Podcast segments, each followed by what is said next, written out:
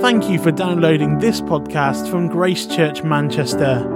To listen to more or to get involved with church life, visit www.gracechurchmanchester.net. Elon Musk.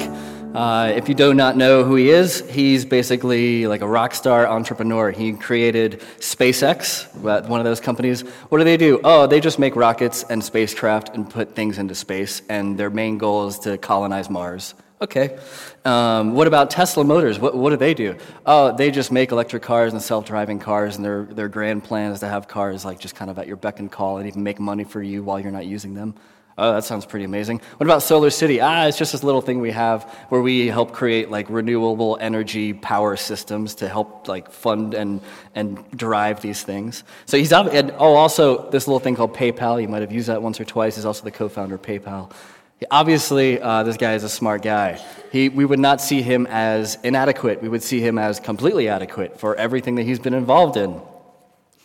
He puts rockets into space, is involved in electric self driving cars on the road, and has changed how we make payments online. And his goal for these companies, he said on more than a few occasions, has been to change humanity and change the world for good. He wants to make life multi-planetary setting up colonies in other places. He wants to re- reduce the risk, as he puts it, of human extinction by helping create renewable and more sustainable energy products. This is amazing. This is a guy who puts rockets into space for his job. That sounds pretty awesome. And he is changing the world, but the question is has humanity really changed through these companies? Do we still have the same fears, even though these companies still exist? Does Tesla or SpaceX really give humanity the answer to its yearnings for hope in a hopeless world? That doesn't make these companies useless. It makes them, I mean, they're amazing, and let's have more of these companies. But does it really give us the things that we want? See, I will never live up to Elon Musk's accomplishments. Few people will. And he's not satisfied with the way the status quo is. He's not satisfied with a simple life. He's looking for more. But even in these incredible things, like chucking rockets into space, even these are actually too small for who we are as human beings, too small for our imagination, too small for what we've been called to do. As humans, we have a capacity for a massive, massive mission, but are often satisfied for very by very small things. I mean, I can be satisfied by a good dinner, a good beer, and good company, and two out of three of those I'll actually be pretty satisfied with. That's pretty small. So we want to see change in many areas of life, but we are inadequate to change these things. Even Elon Musk is inadequate to change these things that we all want to see change. And in, inside each one of us here is like an inner champagne socialist, one that really wants to be about change, but one that actually really isn't involved in it. We care very little about it and do even less. Now, as Christians, for those who are Christians and call themselves believers, God has promised renewal in our world even now. Even now, Jesus is on his throne telling us, Behold, I am making all things new. That's what Jesus tells us. I mean, what are Jesus' ambitions? What's the Jesus version of Tesla or SpaceX? What, what, what could that look like? So we have a capacity for a massive mission, but we are satisfied by small things. And we need to be saved from those small things, from those small, tiny missions that we all have and obsess about, and saved to God's massive mission. See, God calls us to this massive mission, to this renewing of all things. This thing that Jesus says he's about, um, behold, I am renewing all things. That's what Jesus calls us to, to be a part of. This is something amazing, but also something that we as humans are completely inadequate for by ourselves. Only Jesus has this mission, and only Jesus has the power to actually do this mission. And he liberates us from our constrictive, small minded missions and, and allows us to be a part of this big, massive thing. He saves us to his mission. And so that's what really this story in Luke 10 is about. It's, uh, it's all about God's mission. And there's three words that we're going to focus on as we read, uh, as we go through and explain this um, first story in Luke 10. And that first is joy, privilege, and inadequacy. I think those three things kind of sum up this story, and we'll kind of orient the talk around those three things this morning. So, joy, privilege, and inadequacy. The first word we have is joy. That's a very good one to start with. Everyone likes to be joyful. Well, why joy here in Luke 10? Well, one, because we get to be included in this. Before we are people on mission, or before we are people who have a mission, we are people who have been saved by that mission. The mission of God is something we're caught up in, first and foremost, before we even do anything. And this should give us joy. Because this is the mission that God is a part of. From the beginning of time, the Father, the Son, and the Holy Spirit have always been about creating a people for themselves to reflect glory back to each other, to the world, and back to God. That's what they've been about from the very beginning of time. And this is what the Trinity is up to in each one of our lives. And not only is God doing this actively even now in your life and the lives of others, He's doing this, and also we, we get to be a part of what He's doing.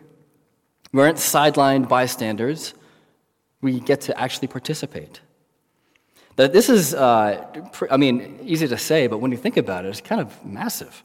The best thing we could ever think about to happen in this world better than any of those companies we mentioned, better than anything that's actually in your brain. The best possible thing we could think of to happen in this world is something we're a part of.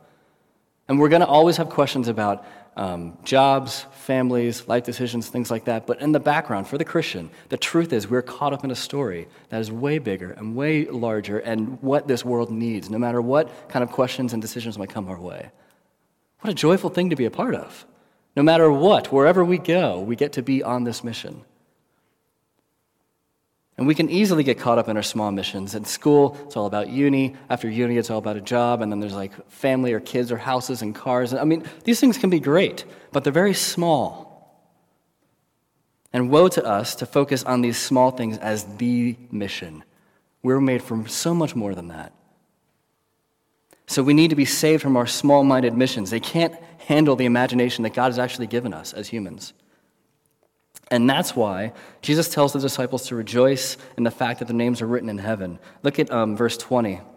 He says, However, do not rejoice that the spirits submit to you. That sounds pretty amazing. I would like to rejoice in that. But he says, Don't even think about that. This is the, the actual thing that matters. Rejoice that your names are written in heaven. So this is what happened. After Jesus sent these 72 workers out, they did they were obedient and they went to these other places and they saw miracles, they saw healings, they saw people probably who knew Jesus and who didn't know Jesus before. All these amazing things, even demons are submitting to them. It comes power of the spiritual world that they've never even like experienced before. That sounds really exciting. And so when they come back to Jesus and they're like, "Oh, Jesus, you sent us out. This is awesome. Let me tell you all the things that we did." He's like, "Yeah, that's really great. Uh, I'm glad you saw that, but I saw Satan fall from heaven." I saw massive cosmic things. Don't rejoice in those little things that you get to be a part of, as great as they are. Rejoice first in this your names are written in heaven. You are with me. You are somebody. And what Christ is saying here is that we are human beings before we're human doings. Who we are, our identity, precedes what we do. And understanding this fact of who we are precedes what we do is not only essential to the mission, it's essential to Christianity. God has called us to be somebody before He's called us to do anything. And the fact that He's called us to be this kind of somebody, one with our names written in heaven, that gives us joy. And that actually um, leads Jesus to, to over, uh, be overwhelmed in joy. The next verse, in verse 21, it says, At that time, Jesus, full of joy and through the Holy Spirit, started praying to God. That gives Jesus joy. It should give us joy. Understanding the fact that who we are precedes what we do is not only essential for the mission, it's essential to Christianity. I mean, a new prime minister has to be sworn in first before she can start ministering primely. Otherwise, it's like a coup if she tries to do that otherwise. You can't vote in a country that you're not a citizen of. You become a citizen first, and then you can vote. And the more you understand your identity as a father or mother to one of your children, if you understand yourself as a father or mother and not as a friend or some kind of distant relative, that allows you to parent better because you understand uh, your identity first. I'm a father, so I will be a father. Identity precedes vocation. Who we are precedes what we do. And this means for us that understanding our own salvation, understanding our own story of redemption is fundamental to the mission. It's fundamental to who we are, but it's also fundamental to the mission. I mean, if you feel like you need to grow in God's mission, often what I find the first question to be asked is Do I really understand God's mission to me first? Do I understand my own salvation first? Do you understand God's pursuit of your own heart, the depths that He went to win you to Himself? Does that give you joy? We are overjoyed to be saved from our small missions. and God's mission has come to us. So that's the first word, joy. The second word that we have is privilege. We are privileged to be a part of God's renewal of all things. We're not just saved from our small missions, full stop, the end, and we end some kind of weird neutral zone. No, we're saved to God's mission, saved from our small mission, saved to God's massive mission.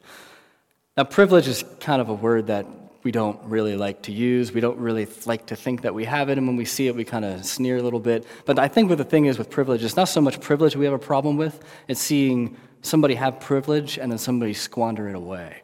Wasted privilege is what kind of causes us to get angry or roll our eyes or do whatever. And the fact is, we as Christians are privileged. If we're in God's kingdom, if our names are written in heaven, then there's an element of privilege that we have. So, what the question for us is if we are privileged, what are we doing with it? Are we squandering it away and acting just like those that we don't like to see? Well, what, what does it look like here in Luke 10? Well, privilege first has to do with the kingdom. Jesus says he's sending 72 workers out, and the same reality, he sends us out. Because this isn't something written to people back then, it's some, this is something that's written to us. So Jesus sends us out. The question is to what end? And here it's about, it's about seeing the kingdom coming near to people who were previously far off. If you look at verse 8, he says, When you enter a town and are not welcomed, eat what's offered to you. Heal those who are ill and tell them this in verse 9 the kingdom of God has come near to you. And then in verse 11, uh, even the dust of your town we wipe off, uh, uh, wipe from our feet as a warning to you. Yet be sure of this: the kingdom of God has come near. So there are different responses to this near coming kingdom. We'll get to that in a second. But what we are privileged to do, to be as, God, as God's workers, privileged to be a part of seeing the kingdom advance. And so, what does this near coming kingdom look like? Well, if it's accepted, it looks like peace. Peace is the absence of war. It's the absence of bad things. When this was written during this time, Rome was experiencing what was called the Pax Romana, this time of unprecedented peace, where people could walk around essentially being secure that um, there wouldn't be a war or, or some kind of battle breaking out. It means the absence of bad things, but it also means the presence of good things. So, no bad, yes, good. So, no war, but yes to human flourishing. Wholehearted human flourishing, because peace in the Bible is something more than just a wartime or non wartime kind of thing. It's a wholehearted human flourishing. It means people are closely connected to each other with no disruptions in relationships. And not just people, but between God and people that there's no disruption in the relationship between God and people. That means the Creator, the sovereign Lord over all things, is in complete and utter connection with his people. That's what peace is. And that's what the kingdom looks like. That means there's an abundant, flourishing kind of life. And this is the peace that God's kingdom brings. So if there's peace, there's also healing. And if peace uh, means human flourishing, that means brokenness is on the level of being restored. So, in this kingdom of peace, we see healing, and that's what some of the workers are talking about. We saw these amazing things happen. People that were sick aren't sick anymore because of what you've done, Jesus. And these physical signs were meant to point to a much bigger and larger one. These physical uh, sicknesses are meant to point to a much larger sickness that we have as humanity.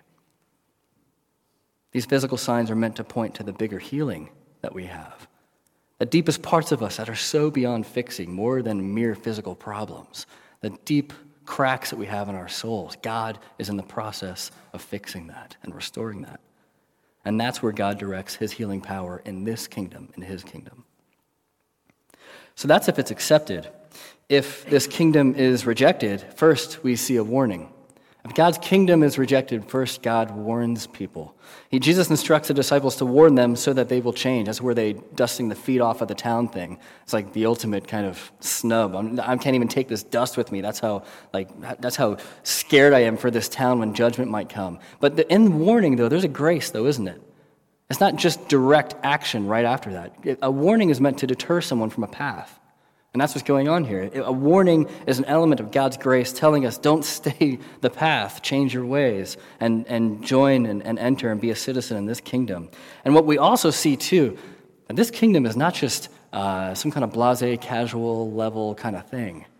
This kingdom is nothing less than the revelation of God Himself bringing Himself to bear on this world. This should cause us to, to walk in awe and in wonder and in some levels of, of healthy fear. It's not one option among many that we can choose a little bit of and not choose the parts we don't like. It's, it's, a, it's a big, full orb thing that we have to reckon with. And if warnings are not ultimately heeded, then there is judgment. And that means this is not an empty warning, this is a real warning. Jesus says, You will go down to Hades.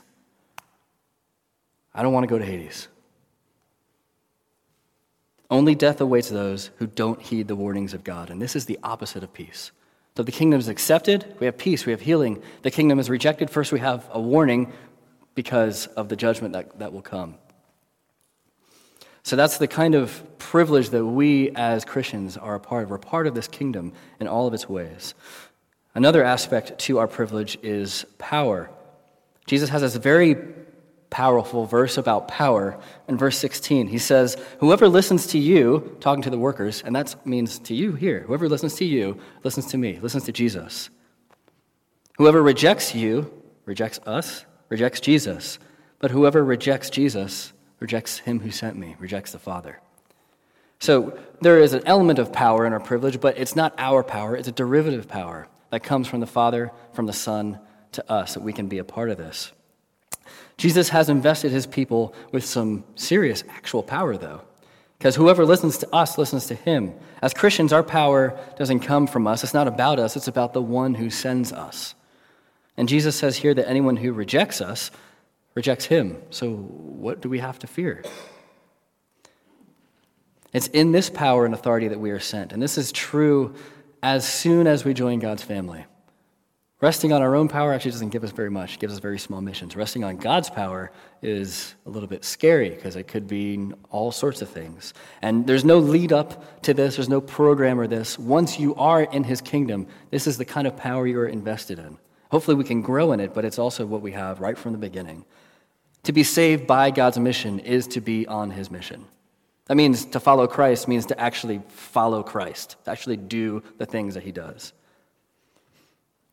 And the Bible um, uses a metaphor of an ambassador in lots of places. And I think that's actually really fitting here, really fitting for what we see going on in Luke 10. Because an ambassador, if we think about how that works in our context first, is sent from one country to another country to represent her home country's values and beliefs, but not where she's a citizen, where she's residing. But she must do so in the terms and ways and customs that this new country understands. She must speak the language in a way that's easily understood. She must participate in the customs of her new country and participate in them where she can. She must listen for where the connections between the two countries uh, are working and are connecting. And when those disconnects are there, explain why her home country does things this way as compared to her new country. She doesn't complain when the new country's values are different from her own home because she knows they'll be different. It's a different country. She understands the value of humility as she navigates the ways and the paths of this new place. And there's a high level of curiosity and analysis and, and even imagination for what it looks like to live in this new place. But she's there to promote her home country's values, not her new country's values. She is sent there to contextualize her home country's stuff to this new place, to this new world, bringing them to bear so that it might change. And that's a privilege that she has by being an ambassador. It's a privilege to be appointed as an ambassador, citizen of one country and a resident of another. And so that means to be a follower of Jesus is to follow him on his mission, to be his ambassador in a very similar way. Being anything else than this is being disobedient. This is our privilege. I mean, just look for a second at verse 24. It says, For I tell you that many prophets and kings wanted to see what you see, but did not see it, and to hear what you hear, but did not hear it. That means the majority of your Bible, from like the Old Testament here, this, all of this stuff here, all of these people long to see the, the reality that we get to live in today. They longed for that. They were writing about that. They were seeking God for it. They poured out their tears and, and their time and their effort and energy for it. And when we get it, how dare us to be bored by it? This is something that God's kingdom has been advancing towards, and we get to be a part of the now present kingdom. We can't be bored by this. If we are, we just don't understand it. We're called for something more. But uh, with all this excitement and all this fervor, I, I just think um, I think we need to stop for a second because when I talk about joy, um, I, okay, as Christians, yeah, we get it. We should be joyful. Yes, joyful. Let's be joyful. Yeah, let's think about this and work it up. Um, but what about when I don't want to be joyful? What does that look like? Or uh, talking about our privilege. Yeah, I get that. Okay, yeah, it should be um, a privilege to be on his mission, privilege to be his ambassadors. But what about when I just don't feel like it, or I don't get it, or I just don't know how to do it, or I just don't feel like I actually have that power? Because even just, I mean, we have two points of a three point sermon, and I'm already tired. I already feel the hopelessness and a little bit of the inadequacy. And that's why we need to talk about our limitations as humans. Because if we just stop there, we become human doings. We're not human beings. We say, oh, yeah, I need to be joyful, I need to be privileged. And that's just not Christianity. That's not how it works. What Christianity does, it tells us how broken we are and how God takes our brokenness and actually works through our brokenness. So that's why I think inadequacy is a massive part of what it means to understand Luke 10, to understand who we are as Christians, to understand what it means to be on his mission. So let's talk about being inadequate and just say we are inadequate. That's actually a really freeing and glorious thing to be able to say. In a world obsessed with posturing and proving how amazing and awesome things are 100% of the time, no, 110% of the time, we're confronted with the liberating truth that we, by ourselves, we just can't do it. We can't. We're just not able to do it. Before we get to why this is actually such an amazingly freeing thing, let's get to the particular areas in Luke where we find that we are inadequate. The first is related to people. He doesn't send these people out individually, he sends them out two by two. Verse 1 After this, Lord appointed 72 others and sent them two by two ahead of them. He knew they couldn't do it alone. We're not meant to do it alone. Mission is meant to be done in community. Jesus wants his mission to be carried out in community. God sends his church on mission out together. This is not some lone hero story of somebody doing some amazing thing and coming back and everybody putting him on a pedestal. It's just not how it works. Those stories are at best made up. Now, this doesn't mean that uh, when we are on mission, we're, we're not going to have one on one conversations with people, but it means when we have those one on one interactions, we bring them back to community so people can pray for it. People can pray for you, and maybe even bring them back for you to meet some other people. So it's not just you. If we aren't involving the community on mission, we have to ask are we actually doing mission the way God has told us to, the way Jesus is telling us to? So there's people, there's protection. In verse 3, we need protection from wolves. He says, Go, I'm sending you out like lambs among wolves. Now, not every animal needs to fear a wolf. A bear could probably take care of a wolf, but we're not bears, we're lambs. Lambs are, are kind of defenseless. I think they probably even like fall over and they can't get up at times. I don't even know what's going on with lambs. They're just they're not known for their offensive powers or defensive powers really.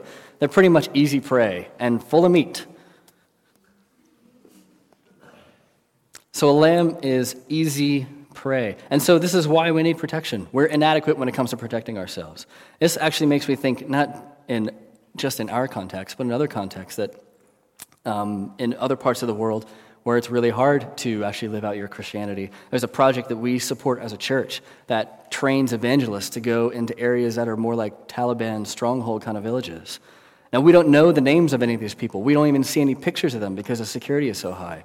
Recently, someone Oh, some, one of those people had to flee the country and go to another country because someone found out they were a Christian, they were talking about Christianity, and they wanted to kill them. So they had to leave their home country. That's not an experience that many of us have been involved with. Because that is a real danger. And how small our wolves here in the West appear when put against something that's actually a real wolf. But whether it's actual, real, large, biting wolf or some ankle biting cub, we're called to go despite the danger. And that means we need protection. And so, what does Jesus say about this? We'll look in verse 19. He says, I have given you authority to trample on snakes and scorpions to overcome all the power of the enemy. Nothing will harm you. Nothing will harm you. Jesus has all the authority. He knows and He has the power, and He says, nothing will harm you. So we need protection. We also need provision. We need resources. Do you, you notice how woefully under resourced these missionaries are? They, uh, see in verse 4, they don't have a purse, they don't have a bag, they don't have sandals. Like they don't have money. They can't even greet, greet people on the road to say, hey, can you spare some change or can you spare some food? No, he tells them to go. He, doesn't, he says, don't even stop and have a chat along the way because this mission is urgent. Sometimes we think the engine of mission is money or resources, whether that be any kind of resources, but it's not. The engine of mission is God's sending power. So we're, we're lame and inadequate when it comes to money. We're also lame and inadequate when it comes to food. Verses 7 and 8 says, uh, just talking about these houses that welcome them, stay there eating and drinking whatever they give you, um, even if it's blood sausage. Uh, when you enter a town and are welcomed, eat what is offered to you, even if it's a little bit strange, even if it's tea. No, I love tea. And this is, this, this is the simplest of things that humans need. We need food. Without food, we die. And God sent these people out with it, without food. If they, if, without, if without it, they would have died. Do we depend on God for these things, or are we just kind of happy to pretend like we're independent? Like just because you work some hours and get a paycheck with your name on it doesn't mean God wasn't involved in it. You're still as dependent. And He's gracious to provide it. So there's, uh, there's, we're, we're lame with money, with food. We're also uh, not very knowledgeable. So to me, these 72, it's like, they are the rock stars, man. They are going into these villages and doing these things. It must have been amazing. But how does God talk about them? In verse 21, Jesus says, At that time, Jesus, full of joy through the Holy Spirit, said, I praise you, Father, Lord of heaven and earth, because you have hidden these things from the wise and learned and revealed them to the rock stars? No. The really smart ones? No. The really wise ones? No. To little children. I'm so glad that you revealed this to little children.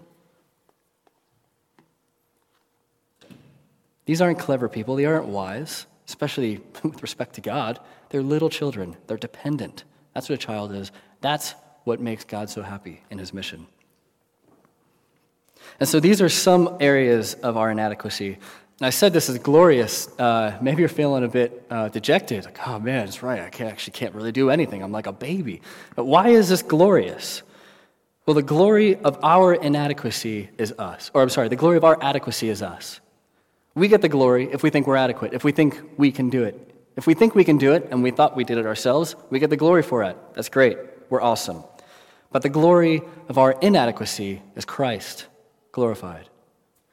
Christ gets the glory when we realize we can't, when we realize we're dependent, when we realize we're actually little children.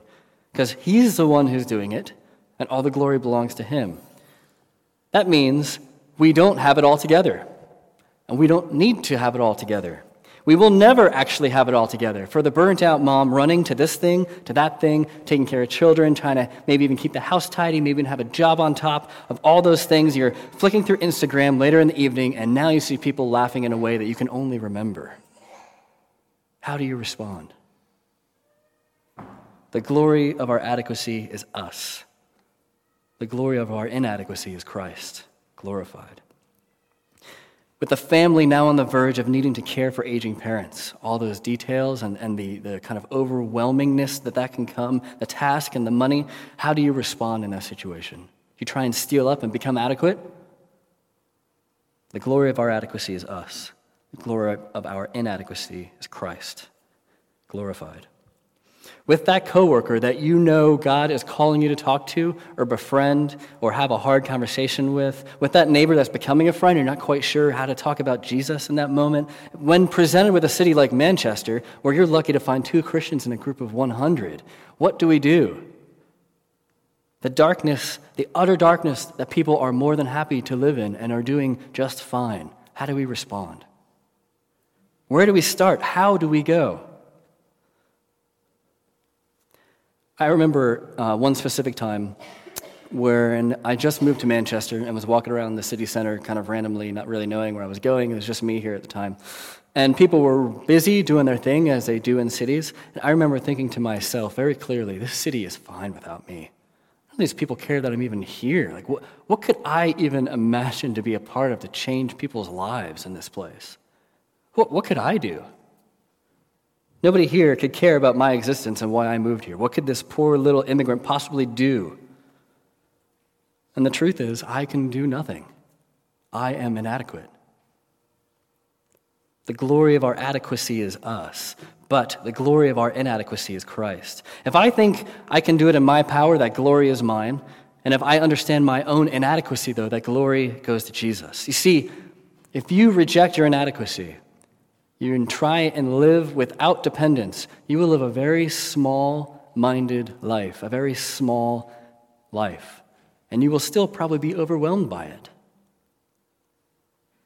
But if we submit to our own dependency and realize we actually can't do it, we are inadequate, we end up dependent on one whose vision is larger than we can imagine, who has power beyond what we can even imagine. If we don't depend on others, our gospel will be very one sided and malformed. If we don't depend on God's protection, we will always be seeking the path of self preservation. If we don't depend on God for provision, there will always be excuses for not doing something. And life may not always be pleasant. We are actually guaranteed to suffer. But Jesus always has us in the palm of his hands, and he says to us, You will not be harmed. Whether martyrdom, actual, or merely social martyrdom, Jesus has promised us, You will not be harmed. This mission is no joke. This is serious business. This is more than life and death. This is heaven and hell. This is something that we as Christians are now a part of. It's his mission. He has the power, he has the calling, he has the protection and provision. Why would we ever consider to be dependent on ourselves? It's ridiculous when put into the, the terms of Luke 10. Or maybe you're thinking, well, I'll be part of that ministry or give to this thing or volunteer for this thing when X. What is that X? That next promotion, when you get 10% more money, when you uh, get 10% more free time, when you get more training. Or are you just saying, I, am on the mission, yeah, but I, I just want to greet that person on the road as I go? Do you know why Jesus tells him to not greet people on the road? Because his mission is urgent. He says, The harvest is plentiful, the workers are few. What's the limit there? The limit to the mission is, is us actually being dependent on Christ. The harvest needs harvesters, otherwise, the fruit rots.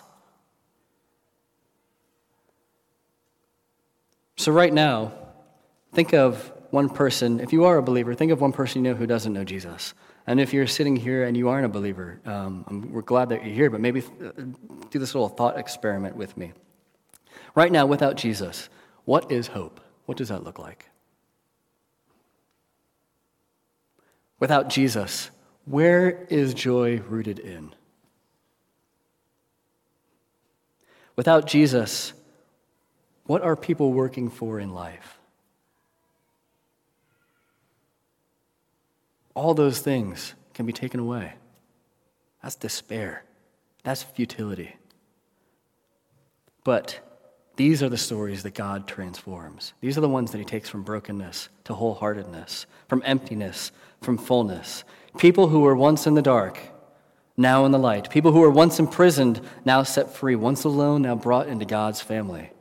Once hopeless, without joy, going through the motions, living our small, little, small minded missions, now getting to live in the hope of God's massive mission. This is the kind of thing that our God does, the kind of thing that our Lord Jesus does.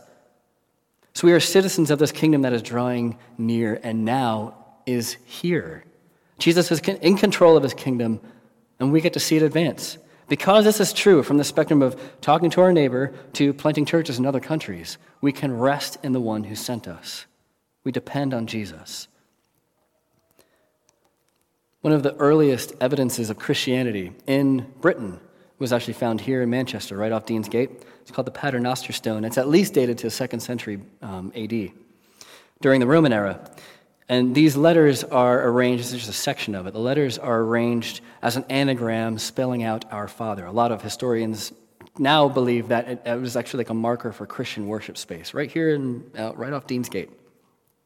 And actually, you can see this at the Manchester Museum. It's free entry, and you just go in and look at it. It's amazing. Now, especially for an American, where anything that's older than the 1800s is like really old. This is second century. This is really old, probably to all of us. But as long ago as this might be, it doesn't hold a match to God's mission in the world. Because more than a measly few millennia before time even really became a thing, God was at work creating a people for himself to reflect his glory. This is the mission of the Trinity. The Father sent the Son, the Son and the Father sent the Spirit, and the Spirit now sends the church. There's a far larger mission that we could conceive of ourselves, one that calls us from our small mindedness to the joy, privilege, and glorious and freeing inadequacy that comes with the mission of God. The harvest is plentiful. Are we living out as one of the workers? Do we see the joy of being included in this? Do we feel the privilege of participating in this? When confronted with your own inadequacy, how do you deal with it? Do you see that as an opportunity for God to work in ways that you could never even think of? And this is what it means to be part of something that will actually change the world, to be part of something that is now changing the world. What a glorious thing to be a part of. What an exciting thing to be a part of. Let's pray to this God who sends us. Jesus, as we um, wrap our minds just a little bit around the callings that you've given each one of us, Lord, we feel our inadequacy and we don't explain it away. We don't try and not think about it. But Lord, we offer that to you. It's another place where you can work. Lord, I pray that we will repent of our own independence, of our own need to uh, obsessively be in control of our destinies, and see ourselves as merely independent or merely dependent little children, but dependent little children on a great and powerful God. So, Lord, as you send us out, we pray that you will um, give us this peace that you're talking about, that we may be able, not just for ourselves, but we may be able to speak it to others. Give us this healing that you're talking about, not just for ourselves, but we may be able to speak it to others. And Lord, please have our, our missions and minds change as we contemplate the glorious involvement and participation we have in your plan from the beginning of, the, of time to its end to see you glorified as the Redeemer. We pray in the powerful name of Jesus. Amen.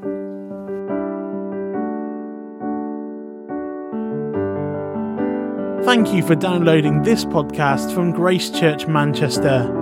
To listen to more or to get involved with church life, visit www.gracechurchmanchester.net.